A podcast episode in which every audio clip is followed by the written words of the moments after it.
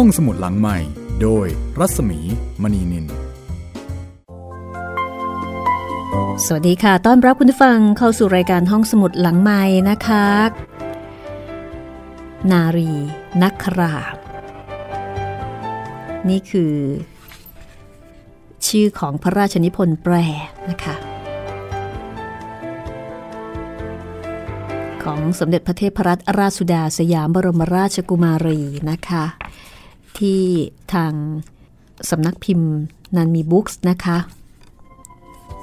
ได้รับพระมหากรุณาธิคุณค่ะ จัดพิมพ์พระราชนิพนธ์แปลเรื่องนี้นะคะ จากผลงานเขียนของชือลี่ นักเขียนหญิงผู้มีชื่อเสียง ในวงวรรณกรรมจีนร่วมสมัย นารีนครานะคะ เป็น นวนิยายนะคะ ขนาดสั้นที่พูดถึงชีวิตของผู้หญิงสามวัย ของผู้หญิงรุ่นเก่า รุ่นกลาง แล้วก็รุ่นใหม่ ที่มีความสัมพันธ์ต่อกันในมิติต่างๆ แล้วก็ได้ถ่ายทอดเรียนรู้ซึ่งกันและกัน ในกระแสสังคมจีนที่กำลังมีการเปลี่ยนแปลงอย่างรวดเร็ว และซับซ้อน ซึ่งพระองค์ท่านนะคะ ได้ทรงกล่าวเอาไว้ ในส่วนที่เป็นเสมือนคำนำของพระราชนิพนธ์เรื่องนี้ว่า นารีนครา ได้สะท้อนวีรกรรมอันเกิดจากดวงใจแกร่งแท้ดังเหล็กกล้าของหญิง ซึ่งได้ดำเนินมาแล้วในอดีตดำรงอยู่ในปัจจุบันแล้วก็จะสืบเนื่องต่อไปในอนาคต ในนวนิยายนี้นะคะ ผู้เขียนใช้ฉากสำคัญคือนครอู่ฮั่นซึ่งเป็นนครที่มีประวัติศาสตร์ และก็วัฒนธรรมยาวนานทำให้เรา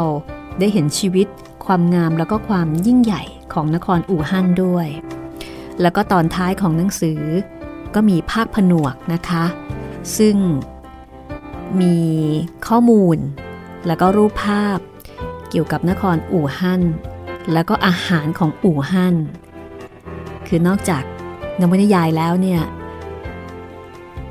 จะมีความรู้แล้วก็มีรูปสวยๆนะคะ ประกอบกับข้อมูลความรู้ให้เราได้อ่านกันด้วย คุณผู้ฟังที่สนใจนะคะสำหรับพระราชนิพนธ์แปลนารีนัคราก็สามารถหาซื้อได้ตามร้านหนังสือใหญ่ ๆ โดยทั่วไป หรือไม่ที่บริษัทนานมีบุ๊กนะคะ มีแน่นอนค่ะ เป็นหนังสือที่สวยนะคะ แล้วก็มีจำนวนหน้าที่ไม่ได้หนามากนะคะ 160 หน้ารวมภาคผนวกแล้ว อ่านกันแบบแหม ไม่ทันไรเลย ก็จบซะแล้วนะคะ แล้วก็อ่านง่าย artwork สวยนะคะ เชียร์เลยค่ะ ภาพประกอบก็งามมากนะคะ วันนี้นำเสนอเป็นตอนที่สองดิฉันก็จะพยายามอ่านให้คุณได้ฟังนะคะ พยายามอ่านประมาณสัก 90%ถ้ามีตรงไหนที่มีคำอธิบาย มีเชิงอัดที่พระองค์ท่านได้ทรงพระเมตตาอธิบายเอาไว้เนี่ยก็จะพยายามอ่านแทรก เพื่อให้เราได้เข้าใจในบริบททางวัฒนธรรมที่แตกต่างกันนะคะ แล้วก็จะได้เข้าถึงอัธรสของเรื่องราวได้มากยิ่งขึ้น แต่ต้องบอกว่าเป็นหนังสือที่อ่านง่าย สบายตา แล้วก็มีการจัด อาร์ตเวิร์กนะคะ คือจัดรูปเล่ม ที่เอื้อต่อการอ่านมาก ๆ สวยค่ะ แล้วก็ทำให้อ่านง่ายมากขึ้นด้วย เอาละถ้าคุณผู้ฟังพร้อมแล้วนะคะ เราจะไปฟังกันต่อเลย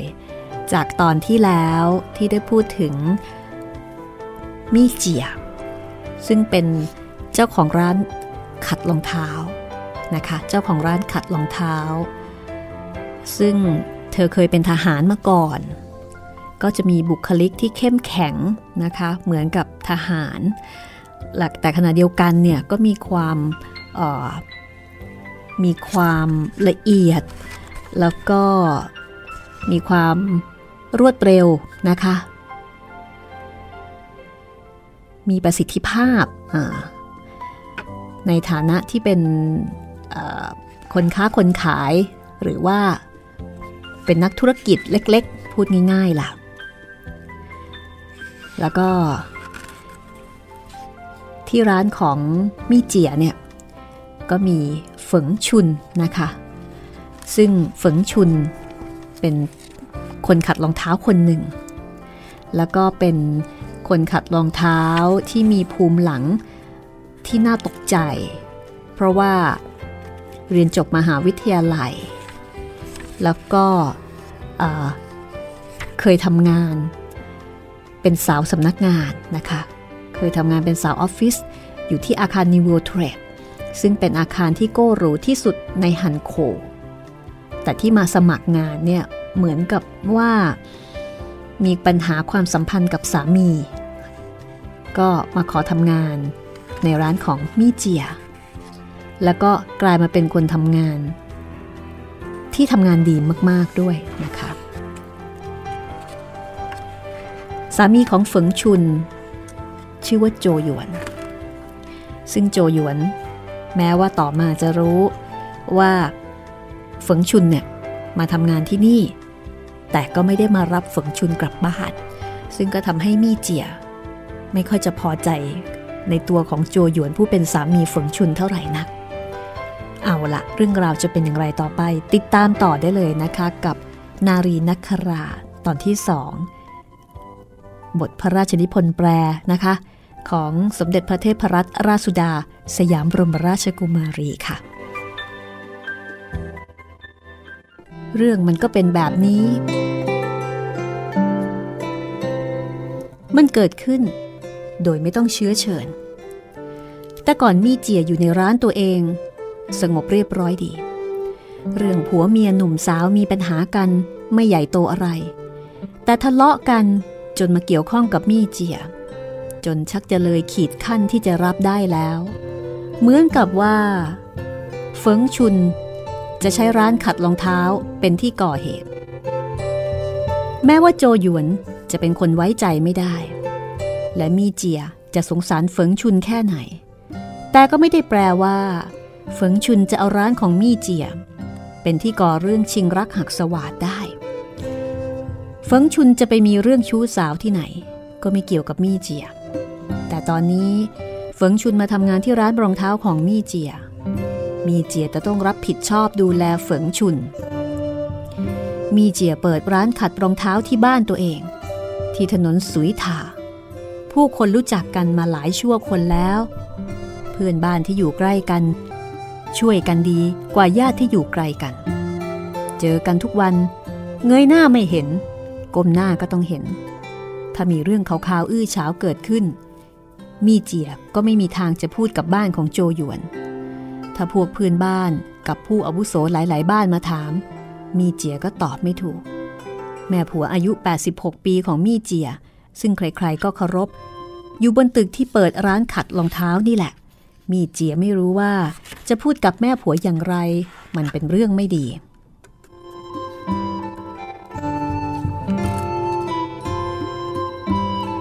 25 นาทีผ่านไปแล้วเฟิงชุนยังขัดรองเท้าอยู่นั่นเอง เฟิงชุนกับผู้ชายคนนั้นที่มารับบริการขัดรองเท้า ต่างหลงไหลกัน คนทั้งสอง แอบสบตากัน แถมกระซิบคุยกัน บางครั้ง ก็ยิ้มยิ้มแบบรู้กัน ยังก็มีแต่พวกเขาสองคนอยู่ตรงนั้น ไม่มีคนอื่น มีเจียมองมองไป รู้สึกขัดเคือง ทั้งปรงอนิจจังทำไมโลกนี้ มีแต่เรื่องความรักระหว่างชายหญิง บทจะมาก็มา ไม่ทันรู้เนื้อรู้ตัว ไม่มีเหตุผลอะไรเลย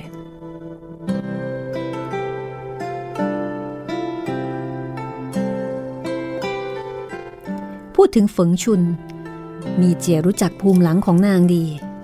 พ่อแม่นางทำงานที่โรงงานผลิตน้ำมันสำหรับทำกับข้าวในเมืองนี้ไม่ใช่หรอ ทั้งสามคน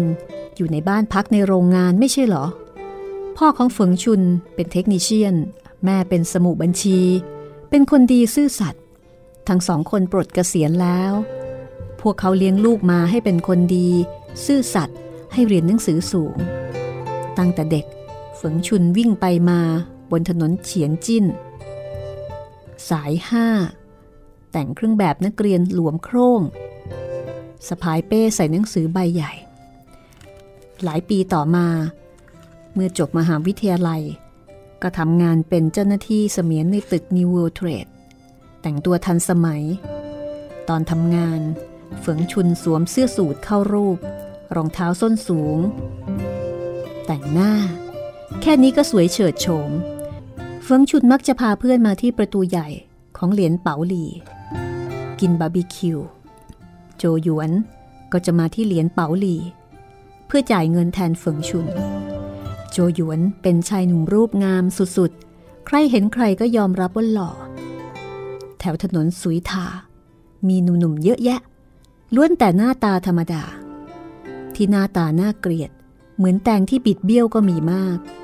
มีแต่โจหยวนที่ไม่ธรรมดา สูง หล่อเหลา สง่างาม เหมือนพฤกษาหยกในสายลม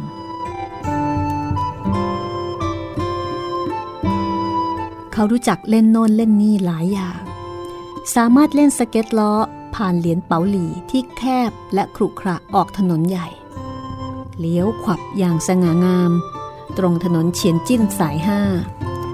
กลับไปที่ประตูใหญ่ของเหรียญเป๋าหลี แล้วหยุดเสียงดังเอียดที่ร้านบาร์บีคิว ควักเงินออกมาจ่าย แม้ว่าฝงชุนจะร้องห้าม เพื่อนๆของฝงชุนมองอย่างตกตะลึง ต่างก็ชื่นชมและอิจฉา ทั้งสองคนค่อยๆ กลายเป็นคู่รักกัน แล้วจึงบอกพ่อแม่ ทั้งสองครอบครัวเป็นคนหันโขรู้ธรรมเนียมพื้นบ้านเป็นอย่างดี คือหาแม่สื่อ สู่ขอ ให้สินสอด หาเลิก พ่อแม่โจหยวนเจียดบ้านพักอาศัยที่เกิงซินหลี่เป็นเรือนหอให้ลูกชาย พ่อแม่ฝงชุนเตรียมพวกเครื่องนอนและอุปกรณ์เครื่องใช้ไฟฟ้าต่างๆ ในบ้านให้นิดหน่อย การแต่งงานในปัจจุบัน ฝ่ายหญิงนับวันจะยิ่งเรียบง่าย แต่ฝ่ายชายกลับยิ่งยุ่งยากขึ้น เมื่อถึงวันแต่งงาน พวกเพื่อนบ้านเก่าแก่ทั้งที่ถนนสุยถาและที่โรงงานผลิตน้ำมันในเมือง ได้รับการ์ดเชิญสีแดงใบใหญ่ ต่างสอดการ์ดไว้ในเสื้อ และทยอยไปร่วมงานเลี้ยงแต่งงาน แน่นอนว่า มีเจียกับส่งเจียงเทาสองสามีภรรยาถือเป็นแขกผู้มีเกียรติ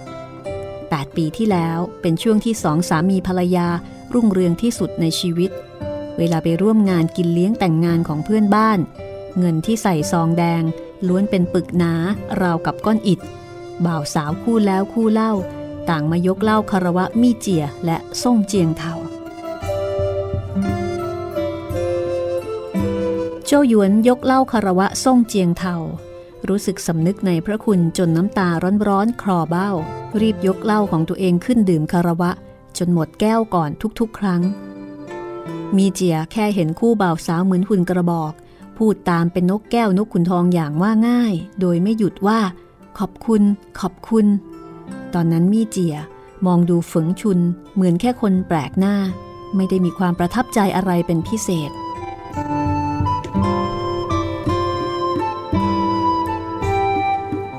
มีเจรู้จักและเข้าใจโจหยวนมากกว่า ใกล้ชิดกับโจหยวนมากกว่า เพราะเขาเป็นเด็กที่เกิดและโตที่เกิงซินหลี่ย่าของโจหยวนอยู่ที่เหลียนเปาหลี่ มีแค่ถนนเฉียนจิ้นสายห้าเท่านั้นที่ขั้นระหว่าง เกิงซินหลีกับเหลียนเป๋าหลีโจยวนคลุกคลีอาศัยกินนอนอยู่ทั้งสองแห่งนี้ และยังไปกินนอนคลุกคลีอยู่ที่บ้านซ่งเจียงเทา และบ้านเด็กผู้ชายคนอื่นๆด้วย แม้แต่พ่อแม่โจหยวนก็ไม่ต้องไปถามเพื่อขออนุญาต โจหยวนรูปหล่อโดยกำเนิด ตอนเด็กๆก็ปากแดง ฟันขาว เพื่อนบ้านทั้งหลายชอบเขาทุกคน ตั้งแต่เล็ก บ้านโน้นอุ้มไปเล่นที บ้านนี้อุ้มไปเล่นที ทุกคนอยากได้เขาเป็นลูกทั้งนั้น โตขึ้นก็เลยกลายเป็นคนที่ชอบฟังคำเยินยอของผู้อื่น ตอนเด็กๆ พอเวลาโมโห อย่างมากก็ดื้อรั้นขัดขืนแค่ครึ่งค่อนวัน พอเพื่อนฝูงออกหน้ามาพูดกล่อมไม่กี่คำเขาก็ยอมโอนอ่อนคล้อยตาม เพราะเห็นแก่หน้าเพื่อนยิ่งกว่าสิ่งอื่นใด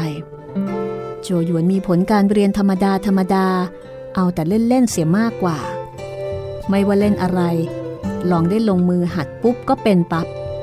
หลังจากจบชั้นมัธยมศึกษาตอนปลาย ก็มาทำงานที่ถนนสายอิเล็กทรอนิกส์ บนถนนเฉียนจิ้นสายสี่ตลอดมา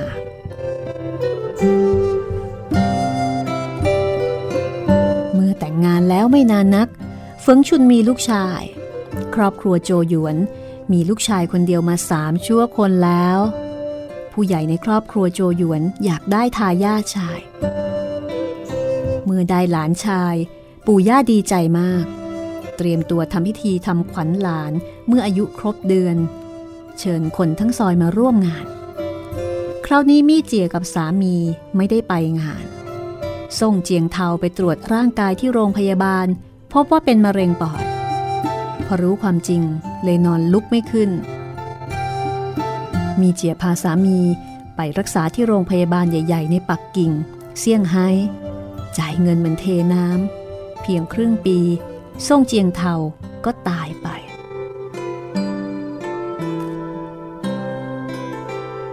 มีเจียประสบเหตุที่ไม่คาดคิด ทุกๆวันมองกระจกเห็นตัวเองชัดขึ้น ว่าหน้าตามีริ้วรอย รู้สึกเหมือนมีน้ำตาอยู่ตลอดเวลา แต่ร้องไห้ไม่ออก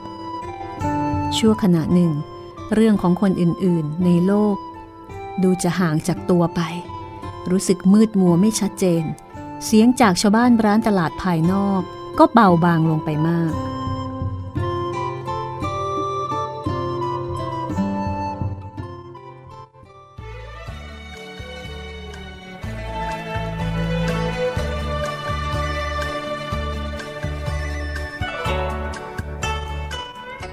กันสักครู่นะคะ ตอนนี้เราได้รู้ภูมิหลังของมี่เจีย แล้วก็เฟิงชุนไปพร้อมๆกันนะคะ ทั้งคู่ก็เจอเจอกับชะตาชีวิตที่แตกต่างกันไป ช่วงหน้า เรื่องราวจะเป็นอย่างไร เดี๋ยวกลับมาฟังกันต่อค่ะ ห้องสมุดหลังใหม่ โดยรัศมีมณีนิน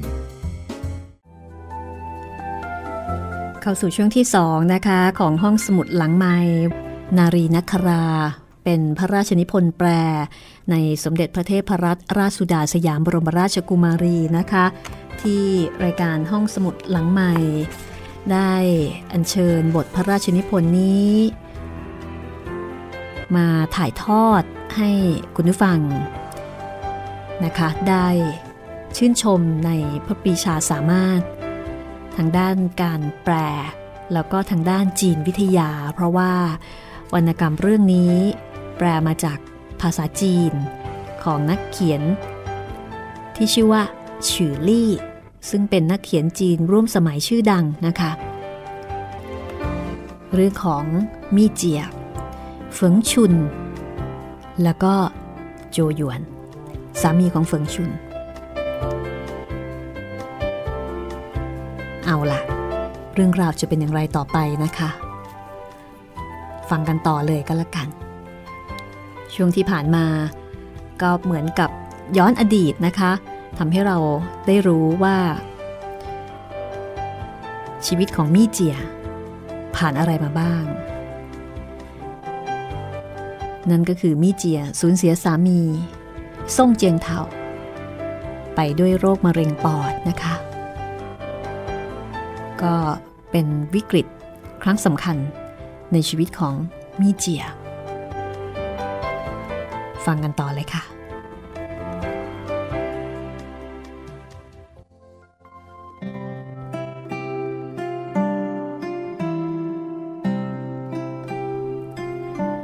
พอเฟิงชุนเข้ามาที่ร้านขัดรองเท้า มีเจียตื่นจากผวัง รู้สึกว่า โลกไม่ได้ไกลตัวไปสักเท่าไหร่ รู้ว่าทุกสิ่งทุกอย่างบริเวณถนนใหญ่ ยังคงอยู่ในสายตา แต่ก่อนคิดว่าหัวใจตายไปแล้ว แต่ว่าเมื่อยังมีลมหายใจ หัวใจก็คืนชีพกลับมา หัวใจของคนเราแข็งแรงกว่าที่เราคิด มีเจียรู้ว่า เฟิงชุนกับโจหยวนมีเรื่องขัดแย้งกัน ที่โกรธกันก็เพราะโจหยวนขี้เกียจ เอาแต่เล่นไม่เลี้ยงครอบครัว มีเจียมองเห็นไม่ใช่หรือตอนแรกสองคนผัวเมีย ช่วยกันเข็นรถเด็ก ผลัดการถ่ายรูปกับลูก สามคนพ่อแม่ลูก ไปโรงแรมสเวียนกง กินอาหารที่ร้านแมคโดนัลล์สองคนผลัดกันอุ้มลูกเต้นประบำเด็กตามสาวน้อยแมคโดนัลล์โจหยวนค่อยๆมาน้อยลง ปล่อยเฟิงชุนจูงลูกชายมาคนเดียว ตอนหลังโจหยวนไม่มาเลย เวลาเป็นเครื่องพิสูจน์ความจริงไม่ใช่หรือ คติพจน์ของมี่เจียไม่ผิดหรอก ถ้าเป็นเมื่อก่อน เรื่องเฝงชุนโจหยวน เป็นเรื่องธรรมดาธรรมดาที่มี่เจียไม่สนใจ แต่ก่อนนี้ ถ้าเป็นงานแต่งงาน งานศพ มีเจียและสามี เอาเงินใส่ซองให้ก็พอแล้ว ตอนนั้นมีเจียนับเงินเสียเมื่อยมือไปหมด งานยุ่งไปหมด คนบางคนที่มีเจียยอมเสียเวลาไปคบด้วยล้วนเป็นคนที่มีประโยชน์ ทั้งในสำนักงานการค้าและอุตสาหกรรม คนที่สำนักงานภาษี พวกผู้บริหารในเมือง ทั้งที่ดีและไม่ดี เวลานี้มีเจียไม่เป็นอย่างนั้นแล้ว มองดูสามีภรรยาอื่นๆ และหวังว่าพวกเขาจะมีความสุข รู้สึกว่า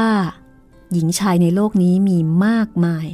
ทำไมคนสองคนมาเป็นสามีภรรยากัน มันไม่ง่ายนักหรอก อย่าคิดว่าชีวิตในโลกนี้เป็นเรื่องน่าเบื่อ ที่จริง คนจะอยู่ด้วยกันหรือแยกกัน อาจจะเป็นเวลาสั้นๆ แยกกันแล้วอาจจะแยกไปเลย ฉะนั้นมีเจียจึงหวังว่า ฝงชุนโจหยวนจะกลับมาดีกันอีก ฝงชุนคิดจะเอาร้านขัดรองเท้าของมี่เจีย เป็นที่ดึงดูดโจหยวนกลับมา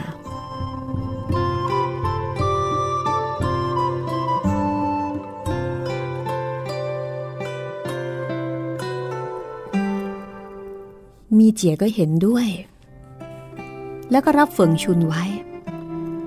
มีเจียอายุมากขึ้น มีประสบการณ์พบการเปลี่ยนแปลงต่างๆ นานา มีเจียกลายเป็นคนปากร้าย พูดอะไรรุนแรงแต่ใจอ่อน ถึงมีเจียจะใจอ่อน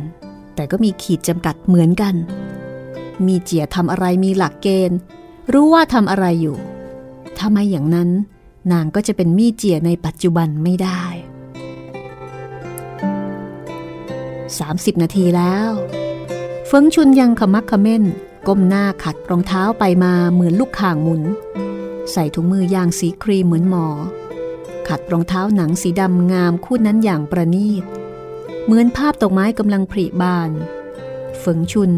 ดูเหมือนถูกผีสิง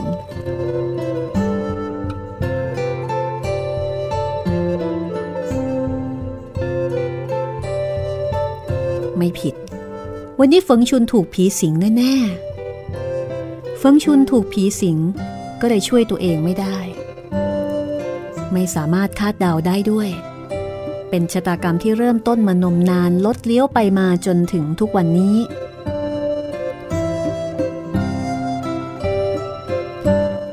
เช้าวันนี้เฟิงชุนตื่นสาย โจหยวนมักจะนอนค้างบ้านเพื่อน ลูกชายก็ยกให้พ่อแม่เลี้ยง ก็เลยตื่นสายได้ ที่จริงในเมืองไม่มีเวลาเช้าตรู่ตลอดเวลามีผู้คน มีรถจอแจอยู่บนถนน รถรานับไม่ถ้วน มีกลิ่นควันไอเสียฝุ่นละออง ข้างถนนมีควันจากเตาที่แผงของแม่ค้าทำอาหารขายทำให้หมอกบางๆในตอนเช้า กลายเป็นหมอกควันเต็มไปหมด อากาศหนัก ฟุ้งขึ้นไปถึงบนตึกสูง และตามร้านรวงที่หนาแน่น พระอาทิตย์ดูจะส่องแสงอ่อนและมืดมัว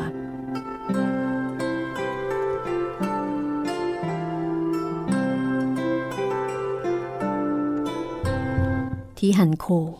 คนหนาแน่นคึกคัก โดยเฉพาะอย่างยิ่งแถวถนนจงซาน ถนนสุยถา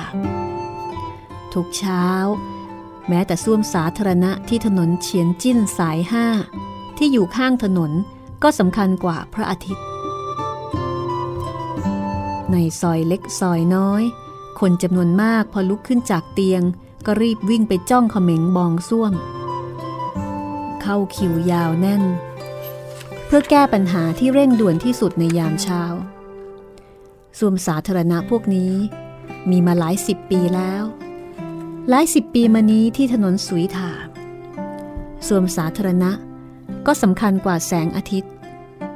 เมื่อรอจนได้คิวเข้าส้วมแล้ว จึงมีสติอารมณ์คืนมา กลับมาบ้าน สีฟันล้างหน้า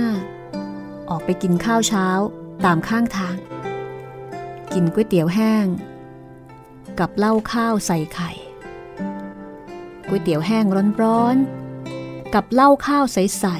ๆก๋วยเตี๋ยวแห้งกับเมี่ยนวอ เมี่ยนวอคือขนมแก้วตาโบ ทั้งก๋วยเตี๋ยวแห้ง ทั้งเหล้าข้าว แล้วก็ทั้งขนมแก้วตาโบมีภาพประกอบให้ชมในภาพผนวกของหนังสือด้วยนะคะ กินกับเหล้าข้าวใส่ไข่ก๋วยเตี๋ยวแห้งกับปลาท่องโก กับเหล้าข้าวใสๆคนอู่หั่นกินอะไรต่อมีอะไร กับก๋วยเตี๋ยวแห้งร้อนๆ ได้อย่างอร็ดอร่อย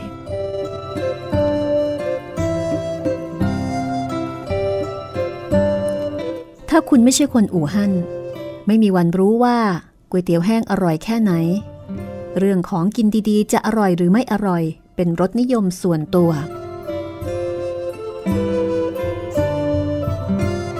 คนอู่ฮั่นที่อยากกินก๋วยเตี๋ยวแห้งกับเหล้าข้าวที่ร้านเจ้าอร่อย สามารถวิ่งไปที่ไกลมากเพื่อไปกิน เฟิงชุนกับมี่เจีย ก็เป็นคนแบบนี้ คนที่ถนนสุยถาเป็นแบบนี้ทั้งนั้น ลักษณะนิสัยใจคอของคนอู่หั่นกระตือรือร้น อารมณ์ร้อนปึงปัง ดื้อรั้น โผงผาง ถ้าถูกยั่วให้โมโหขึ้นมาแล้วจะอารวาส ไม่เห็นแก่หน้าอินหน้าพรม แค่การไปกินข้าวเช้า ก็อาจจะขับรถไป นั่งแท็กซี่ไป ขี่จักรยานไป เดินไป มีทุกวิธีการ แต่โดยสรุปก็คือต้องไปให้ได้ เมื่อไปถึงที่กินก๋วยเตี๋ยวแห้งร้อน ก็พอดีถึงเวลาที่ควรกินอาหารกลางวันแล้ว เมืองใหญ่ ๆ อย่างอู่ฮั่น เป็นเมืองที่ไม่มีเวลาเช้าตรู่ไม่ว่าจะเป็นศูนย์การค้ามอลใหญ่ ๆ ไปจนถึงร้านค้าเล็กๆ หรือแผงลอยหาเร่ข้างถนน ตอนเช้าเปิด 9 โมงก็ดี 10 โมงก็ได้ เป็นเพียงแต่อุ่นเครื่อง ลูกค้าจะมามากตอนเกือบเที่ยง ในเมืองอาหารกลางวันจะเป็นอาหารจานด่วน หรือไม่ก็กินข้าวกล่อง มีข้าวแค่สิบกว่าคำ กับไม่มาก มีน้ำแกงให้ซดสักคำเอาแค่ประทังหิวก็โอเค ไม่ให้อิ่ม ถ้าอิ่มจะง่วงไม่อยากไปค้าขาย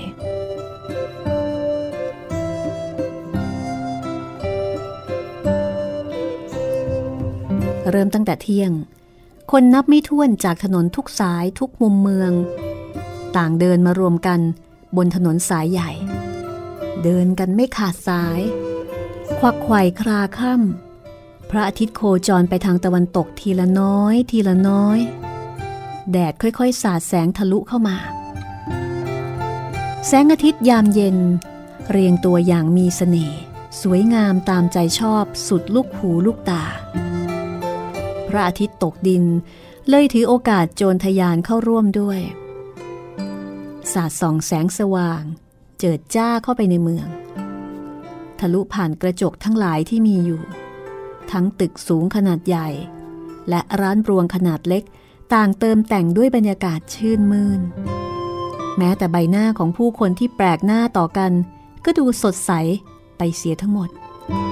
ช่วงนาทีทองของถนนสายใหญ่ที่คึกคักยิ่งได้มาถึงแล้วเฟิงชุนมาทำงานเวลาเที่ยง ตอนเที่ยงเป็นจุดเริ่มต้นของเวลาที่คึกคักน่าตื่นเต้นของเมือง หากมี่เจียต้องการให้พนักงานคนใดเริ่มทำงานตอนเที่ยง คนพวกนี้ต้องมีฝีมือความสามารถ เฟิงชุนเพิ่งมาทำงานได้สามเดือน แต่กลายเป็นเสาหลักของที่ทำงาน ถึงเฟิงชุนเองคงจะได้แต่แค่นยิ้ม เพราะตอนนี้เหมือนขี่เสือแล้วลงจากหลังเสือไม่ได้ ได้แต่แค่นยิ้มเท่านั้น เรื่องราวที่มีมาจนทุกวันนี้ไม่รู้จะทำยังไง เฟิงชุนรู้ว่าตัวเองเข้าไปของาน ของานมี่เจีย ในขณะที่กำลังมีเรื่องโกรธกับสามี คนอย่างมี่เจียรับนางเข้าทำงานทันที และได้พูดถึงสิ่งที่แย่ที่สุดไว้แต่ต้นแล้วเฝิงชุนถอยไม่ได้อีกแล้ว มี่เจีย เคยเป็นเศรษฐีเงินล้านมาก่อน เป็นคนใจกว้าง ใช้เงินมือเติบ บนถนนสุยถาใครๆก็รู้ ทุกคนเคยได้รับความช่วยเหลือจากนาง ตอนฝึงชุนแต่งงาน ก็ได้รับของขวัญเป็นเงินปึกโต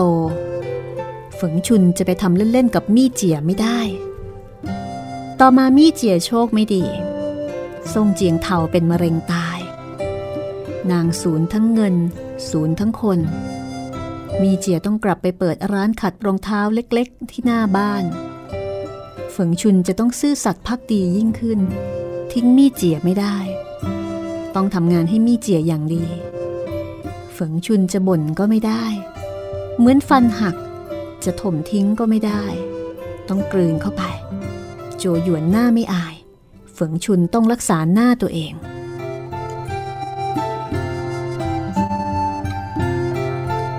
เฟิงชุนนอนหลับตื่นสาย ตื่นขึ้นมา รู้สึกเขม่นตา ตอนล้างหน้าใช้ผ้าขนหนูร้อนๆประครบ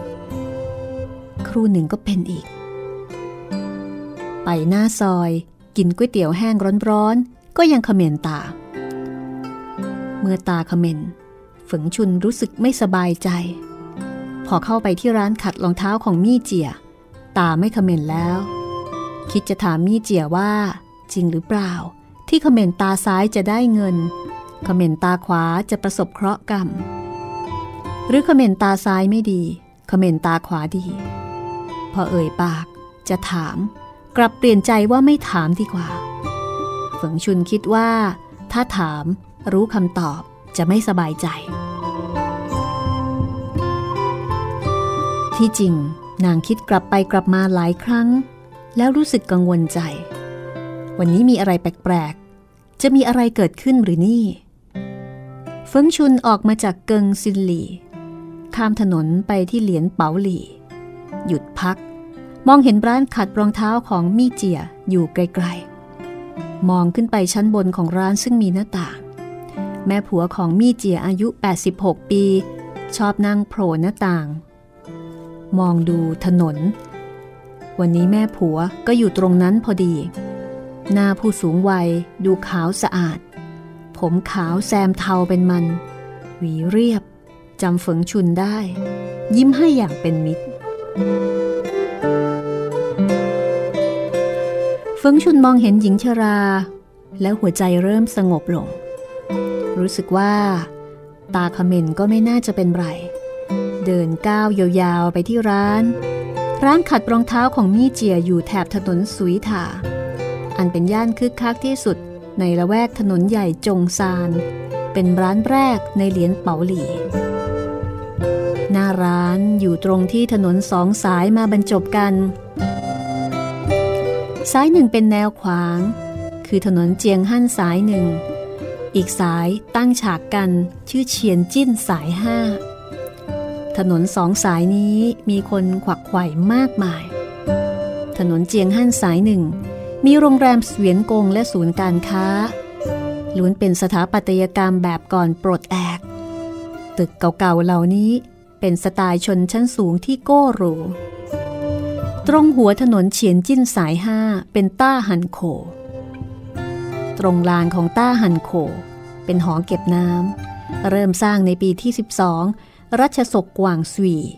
สมัยรัชวงศ์ชิง ปีคริสต์ศักราช 1886 จ้างคนอังกฤษออกแบบ สร้างหอเก็บน้ำเป็นสีม่วงแดง ตั้งตระงานมั่นคงแข็งแรง มีห้าหกชั้น ชั้นหกเป็นหอระฆัง มองทีไรรู้สึกว่าสง่างาม ถนนเชียนจิ้นสายห้าสองข้างล้วนเป็นร้านขายของ ส่วนมากขายชุดชั้นใน ถุงน่อง มีลักษณะพิเศษสองประการที่ดึงดูดลูกค้า คือมีหลากสีหลายลาย ของถูกและต่อได้ด้วย ส่วนถนนจงซาน ไม่กี่ปีมานี้ มีศูนย์การค้าสูงสูง ที่ผนังกระจกมีป้ายโฆษณาขนาดใหญ่สีต่างๆ ทันสมัย ร้านขัดรองเท้าของมี่เจีย ซึ่งเปิดที่ถนนสุยถา เป็นสถานที่ทำการค้าดีมาก แต่เป็นพื้นที่เล็ก เข้าประตูมาเดินก้าวเดียว ก็ถึงที่ต้อนรับลูกค้า ออกมาข้างนอก มีทางออกมาเป็นลานบ้านเล็กๆ ไม่มีหลังคา มองเห็นท้องฟ้า เหมือนกับเป็นก้นบ่ออาคารแถวนั้นมีสองชั้น แม่ผัวของมี่เจียอยู่ชั้นบนเนื้อร้านขัดรองเท้าเล็กๆ ของมี่เจีย มีเจียเอาวิกฤตเป็นโอกาส พื้นที่เพียงแค่หยิบมือกำแพงอิฐกระเบื้องเก่าๆ มีเจียไม่ปูกระเบื้องไม่ทาสี ส่วนที่เป็นผนังกั้นห้องไม้โก่งออกมา ก็ไม่ได้ทาสีเหมือนกัน พักตรงนี้เอาไว้ก่อนกันละกันนะคะสำหรับนารีนักรา แล้วก็ฟังกันต่อตอนหน้าค่ะ จากบทพระราชนิพนธ์แปล ในสมเด็จพระเทพรัตนราชสุดาสยามบรมราชกุมารี ที่ทรงแปลจากงานของนักเขียนจีนร่วมสมัยฉือลี่ นารีนัครา จัดพิมพ์โดยนันมีบุ๊กส์ค่ะ พบกันใหม่ตอนหน้ากับนารีนัครา สวัสดีค่ะ ห้องสมุดหลังใหม่ โดยรัศมีมณีนิน